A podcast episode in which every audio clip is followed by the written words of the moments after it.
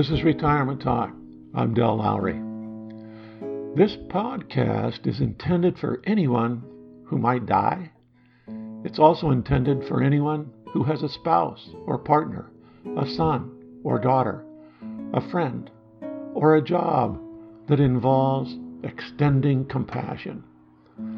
I recently received this letter from a listener that I will just let a portion of it speak for itself.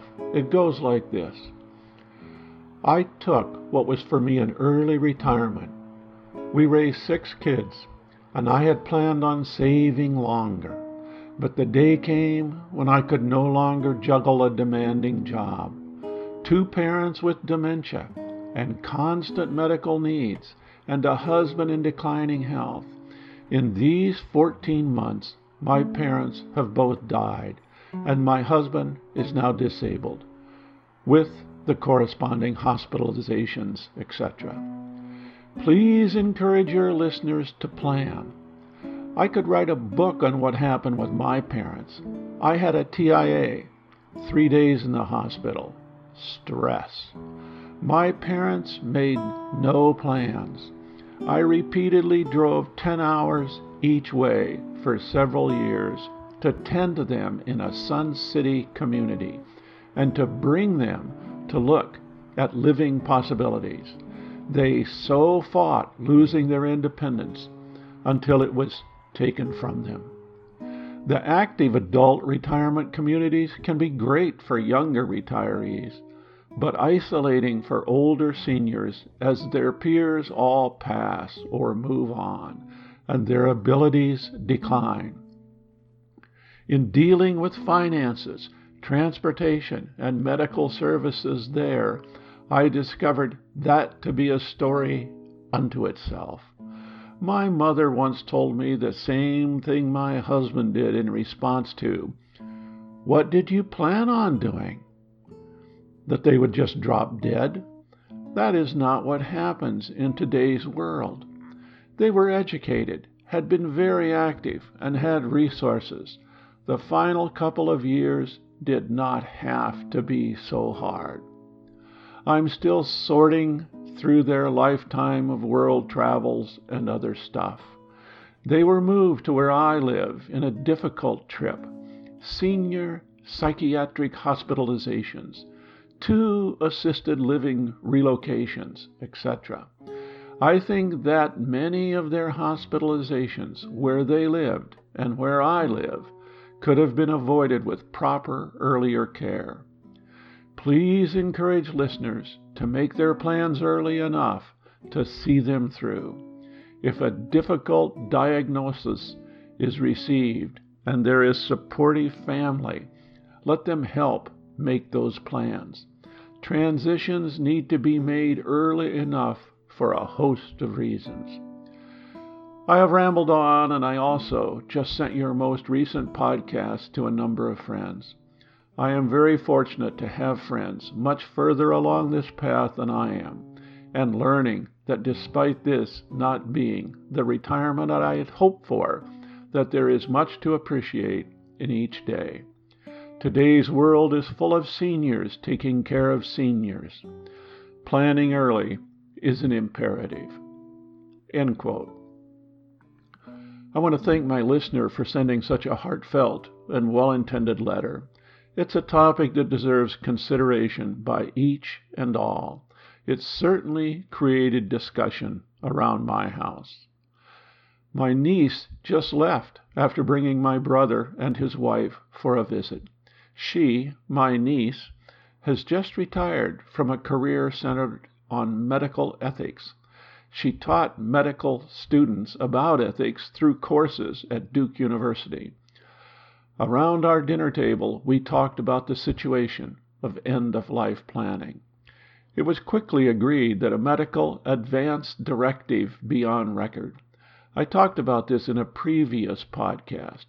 It's important you have one and just as important, that it is readily available to those that might have to make any decisions.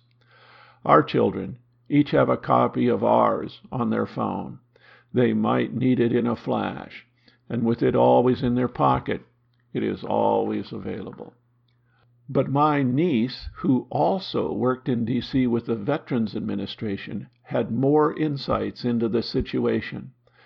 She said that you want to be sure that whoever is assigned to them the task of making decisions for you at this critical time really understands what you want and is willing to make the decisions.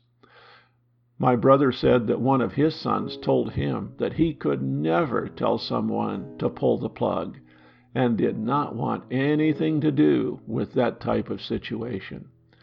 Luckily for my brother, he had two other children that feel they could assume this responsibility. Another idea pointed out by my niece is the conversation that should take place. Since advance directives can't cover every possible situation. We should have comprehensive discussions with those that might be involved to be sure they know what's important to us. In the face of health problems, some people value their independence more than anything else. Others value living as long as possible, or staying out of the hospital, or staying as comfortable as they can. Some of us might be okay with having intensive medical treatments like ventilators or CPR after a serious stroke or heart attack if there is a certain percentage chance of surviving. What might that percentage be for you? 10? 30? 50? Or 75?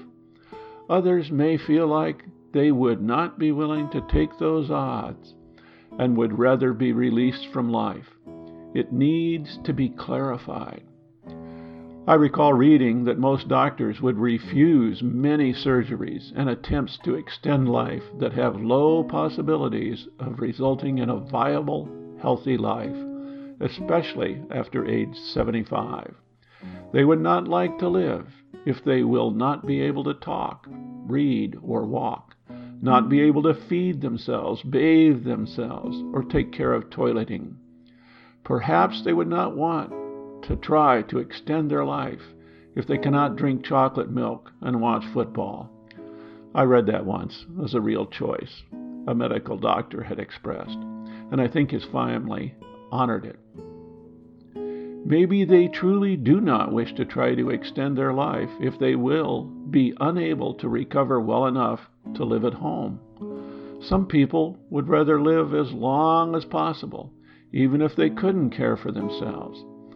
Different people want different things.